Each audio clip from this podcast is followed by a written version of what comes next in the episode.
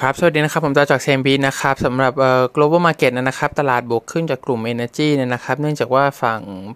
president Trump เองก็ bluff นะครับ crude bluff the day โดยการที่เขาบอกว่าจะคุยกันกับฝั่งตัวรัสเซียกับฝั่งฝั่งซาอุดีนะครับแล้วก็น่าจะตกลงกันได้คัท production ลงประมาณ สิบเปอร์เซ็นต์ ของ global supply นะครับก็เลยทำให้ตลาดราคาน้ำมันขึ้น high สูงสุด สี่สิบเปอร์เซ็นต์ เอ่อลงมาสุดท้ายบวกประมาณ ยี่สิบถึงยี่สิบสองเปอร์เซ็นต์ นะครับ เอ็ม เอส ซี ไอ เอ ซี ดับเบิลยู ไอ Energy Index เนี่ยเอ่อเมื่อคืนบวกมา เจ็ดจุดหกเปอร์เซ็นต์ แล้วก็สูงสุดเนี่ยอยู่ที่ สิบเอ็ดเปอร์เซ็นต์ นะครับเอ่อเข้าใจว่าตัว investor เองก็เข้ามาเล่นในกลุ่มนี้มากขึ้นเนื่องจากว่าถือว่าเป็น catalyst อันใหม่แล้วก็อาจจะเป็นกลุ่มเดียวที่มี catalyst ด้วยสำหรับฝั่ง short term trading นะครับก็มีความเป็นไปได้ที่อาจจะยังพอเอ่อเทรดดิ้งกันได้นะครับเนื่องจากว่า risk มันก็ถือว่าออนมากขึ้นนะครับชาร์ตไว้เองถือว่ามีการ break out กันขึ้นมานะครับก็ upside ก็อาจจะพอเปิดอยู่บ้างเอ่ออย่างไรก็ตามเนี่ยเนื่องจากว่า President Trump เองก็เป็นคนที่เอ่อเขา bluff อยู่แล้วนะครับแล้วก็อาจจะยังเชื่อถือไม่ได้ หนึ่งร้อยเปอร์เซ็นต์ ขนาดนั้นสำหรับตัวข่าวนี้เองนะครับผมเชื่อว่าเอ่อความยั่งยืนของมันเนี่ยอาจจะทำได้ค่อนข้างน้อยนะครับเพียงแต่ว่าการ rebound ของราคาน้ำมันด้วยความที่มันมีเอ่อ standard deviation ค่อนข้างสูงนะครับลักษณะของการเวียงของราคาน้ำมันจากบอททอมเนี่ยมีโอกาสที่จะเกิดว่าเป็นบอททอมไปแล้วอย่างน้อยขาหนึ่งแล้วเกิดการรีบาวด์ที่ค่อนข้างรุนแรงนะครับซึ่งทำให้หุ้นที่มันเป็นเซนซิทิวิตี้กับออยล์ไพรซ์เนี่ยกลับมาเทรดได้กันอีกครั้งหนึ่งอย่าลืมว่าราคาน้ำมันเองที่ขึ้นไม่ได้แปลว่าโรคโคโรนาไวรัสจะหายไปนะครับตัวยอด total cases global rate เนี่ยอยู่ที่ประมาณหนึ่งล้านคนแล้วนะครับ death rate เพิ่มขึ้นจากเดิมน่าจะสักภายในเดือนที่แล้วนะครับจะตกอยู่ประมาณ สองจุดสี่เปอร์เซ็นต์ นะครับถ้าถอยหลังไปสัก สามถึงสี่อาทิตย์ที่แล้วนะครับแต่ว่าณปัจจุบันตอนนี้เนี่ยในลักษณะ global เองอยู่ที่ ห้าเปอร์เซ็นต์ แล้วก็ถือว่าการ spread out นี่ยังทำได้ค่อนข้างเยอะนะครับแล้วก็มีความรุนแรงมากขึ้นเนื่องจากผมเชื่อว่าส่วนหนึ่งเป็นเรื่องของการเตรียมตัวด้วยจากฝั่ง hospitality ของแต่ละที่นะเพราะว่าฝั่งยุโรปกับ ยู เอส เนี่ยก็นำพามาให้ค่อนข้างเยอะข่าวใหญ่อีกอันนึงก็คือเรื่องของ jobless claim นะครับสองวีคซัดไปเกือบสิบล้านนะครับภายใน quarter หนึ่งเนี่ยก็เอาไปแล้วสิบล้านแน่ๆสำหรับตัวเลข unemployment เองที่จะออกคืนนี้ใน market forecast ไว้ สามจุดแปด ตัวเลข jobless claim ที่ออกมาเนี่ยอาจจะ imply นะครับผมเห็นคนทำไว้เนี่ยก็ฝั่ง analyst เองก็อยู่ประมาณสัก หกเปอร์เซ็นต์ นะครับแล้วก็ทาง Fed เจ้าหลุยเองเนี่ยก็มองว่า unemployment rate เนี่ยอาจจะไปได้สูงสุดถึง สามสิบสองเปอร์เซ็นต์ นะครับมีเกือบๆห้าสิบล้านคือสี่สิบเจ็ดล้านคนที่จะต้อง losing job เป็น unemployed ออกไปเนี่ยนะครับเนื่องจากว่าหลายๆที่ฝั่ง services หรือ food หรืออื่นๆเนี่ยเอ่อไม่ว่าคนที่จะเป็น part time เองหรือว่าเป็น short term contract เนี่ยมีโอกาสที่จะโดนค่อนข้างเยอะมากนะครับไม่รวมถึงอุตสาหกรรมที่โดน impact จากตัวโควิดไปเต็มๆเข้าไปอีกนะครับอย่างเช่น Boeing เองณปัจจุบันก็เริ่มมีข่าวแล้วเหมือนกันนะสำหรับการที่จะลดคนออกนะครับประมาณเอ่อ หนึ่งแสนหกหมื่น เอ่อเพื่อเป็น voluntary เอ่อตัวลาออกไปนะครับแล้วก็ให้แพ็คเกจชดเชยไปตามนั้นนะครับซึ่งอันนี้ก็จะเป็นพาร์ทนึงที่เอ่อสะท้อนถึงความเสี่ยงมากขึ้นนะครับของ Boeing เองเนี่ยถ้าเกิดสถานการณ์ไม่ดีเนี่ยอย่าลืมว่ามันก็มี impact to จี ดี พี ของ ยู เอส ค่อนข้างเยอะนะครับเนื่องจากว่า heavy machinery มันมี value ที่ค่อนข้างใหญ่นะครับแต่ว่ามันมีเคสเองตั้งแต่เอ่อเครื่องบินตกเองสองครั้งติดกันนะครับรวมทั้งเจอโควิดเข้าไปอีกนะครับเพราะฉะนั้นสถานการณ์ในภาพรวมเนี่ยน่าจะทำให้ดูไม่ค่อยดีสักเท่าไหร่นะครับแล้วก็ทำให้ภาพใหญ่ของฝั่งอีโคโนมีแม้ว่าราคาน้ำมันจะเด้งขึ้นนะครับแต่ว่าเซกเตอร์อื่นๆเนี่ยน่าจะยังมีผลกระทบค่อนข้างชัดเจนเหมือนเดิมนะครับ all in all ผมเชื่อว่าการเทรดดิ้งระยะสั้นเนี่ยเอ่อพอทำได้นะครับแต่ว่าถ้าเกิดเป็นนักลงทุนระยะยาวเลยผมเชื่อว่า bearish market ที่เกิดขึ้นทั้งฝั่งอีโคโนมีกับฝั่ง อี พี เอส เองน่าจะยังกดดันเอ่อเมื่อความจริงปรากฏออกมานะครับมันเพียงแต่ว่าจะรุนแรงมากน้อยแค่ไหนตลาดเองเนี่ยเอ่อใส่ partialเชื่อว่าอย่างน้อยเนี่ย price in ไปแล้วนะครับระดับหนึ่งเพียงแต่ว่าถ้าเกิดมันลากยาวกว่านี้มีเหตุการณ์ที่ไม่คาดฝันกว่านี้นะครับเช่นเกิดใครมี default มีใครปิดกิจการหรืออื่นๆเนี่ยก็จะทำให้ดาวไซด์เกิดขึ้นอีกครั้งหนึ่งแล้วเกิด spiral economic downward ลงมาอีกรอบหนึ่งนะครับระยะสั้นกลุ่ม energy เนี่ยนะครับก็ตลาดไหนที่มี oil and gas เยอะๆก็น่าจะมีประโยชน์อยู่บ้างนะครับถ้าเกิดราคาน้ำมันพอที่จะ bounce up ขึ้นมาได้แม้ว่ามันอาจจะมีโอกาสที่ไม่จริงอยู่เยอะพอสมควรเหมือนกันนะครับกลุ่มบ้านเราก็จะมีฝั่งปตท.นะครับปตท.ปตท.สผ.ที่ค่อนข้าง sensitive นะครับแล้วก็ outperform ใน regional peer ขึ้นมาพอสมควรในช่วงวันสองวันที่ผ่านมานะครับแก็ป closing เนี่ยเท่าที่เห็นฝั่งปตท.อยู่ที่ สามสิบแปดจุดห้า นะครับส่วนเอ่อที่จะเป็นแนวต้านใหญ่ส่วนทางสผเองจะมีแถวๆเจ็ดสิบหกนี้เลยนะครับอีกทีนึง ขึ้นไปเฉียดแปดสิบแล้วก็อีกทีหนึ่งคือหนึ่งร้อยนะครับถ้าเกิดใช้วิธีเดียวกันกับปตท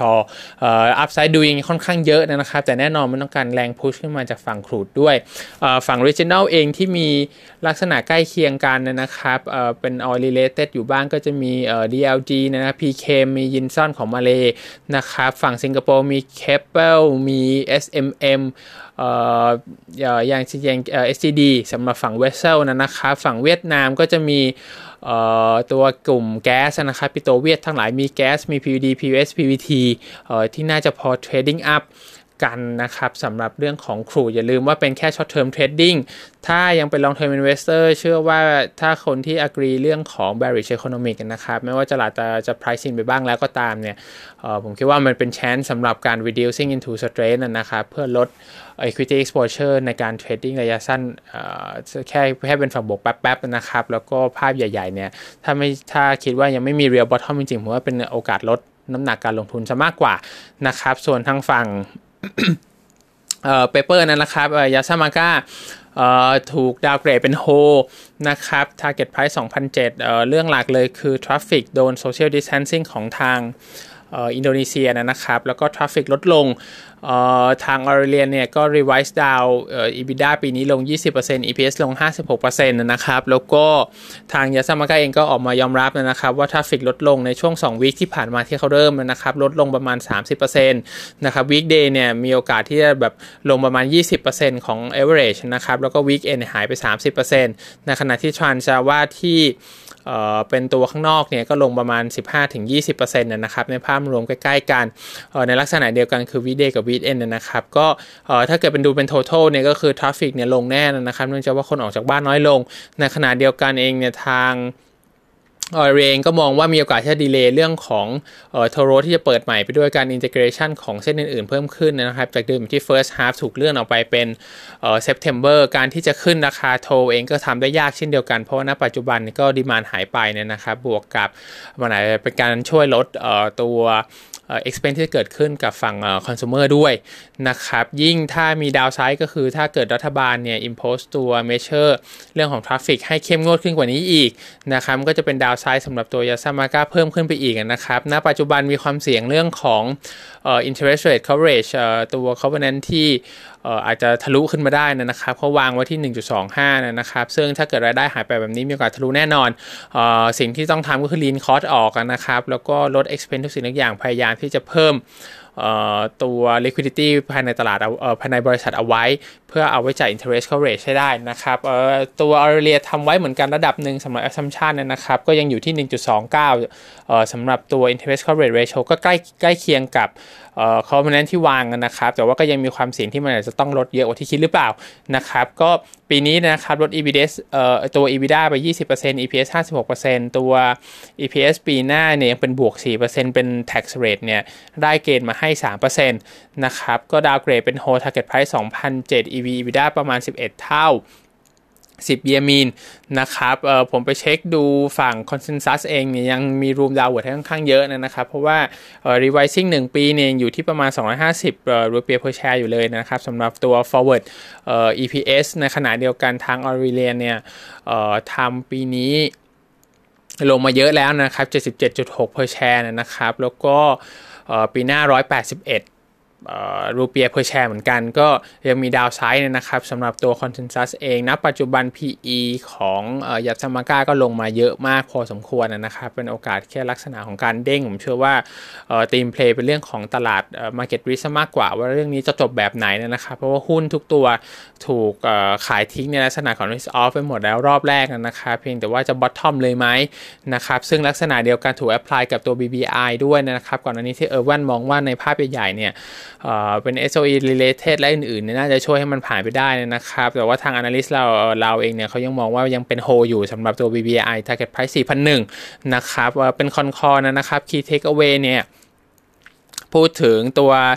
loan restructuring ในโดยเฉพาะฝั่ง micro segment นะครับณปัจจุบันมีประมาณ หนึ่งแสนห้าพัน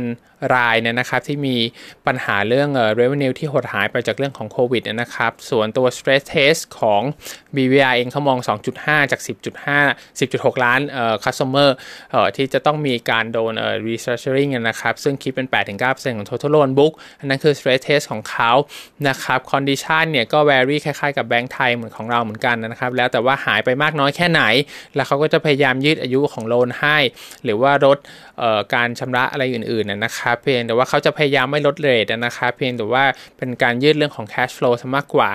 ในภาพรวมของ segment A เนี่ยเขามองว่า micro ยังถือว่า resilient นะครับเพราะว่า business ที่เกี่ยวข้องส่วนใหญ่เป็นฝั่ง agri แล้วก็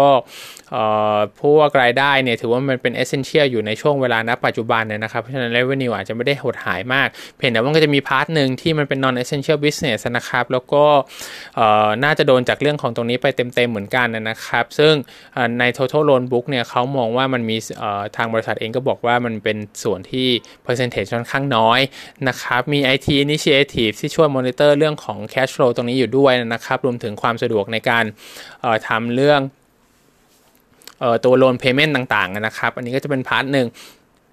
ที่ทาง บี บี ไอ เน้นออกมาให้ฝั่งเรื่องของ micro yield นะครับปัจจุบันอยู่ประมาณ สิบเจ็ดเปอร์เซ็นต์ สำหรับเรื่องของตัวโลนนะครับ เ, เขามองเห็นว่าจะยิวจะลดลงซึ่งมันก็จะส่งผลถึงนิ่มนะครับ lower rate อยู่ประมาณ สิบห้าถึงสิบหกเปอร์เซ็นต์ จาก สิบเจ็ด ในขณะเดียวกันทาง บี บี ไอ เองก็อาจจะออก product ใหม่มาด้วยแล้วก็ทำเป็น low size micro loan มากขึ้นนะครับยิวเด้งขึ้นเป็น ยี่สิบแปดถึงสามสิบ ปัจจุบันยังทำไปค่อนข้างน้อยนะครับแต่ว่าน่าจะช่วยลดผลกระทบของตัว yield ที่ลดลงได้หรือว่า loan ที่, ที่เรื่องของ business expansion ที่มีปัญหาอยู่สำหรับตัวทาง economy เองด้วยเหมือนกันนะครับก็เป็น whole นะครับ target price สี่พันหนึ่ง สำหรับตัว บี บี ไอ ก็วันนี้มีเท่านี้ครับขอบคุณครับ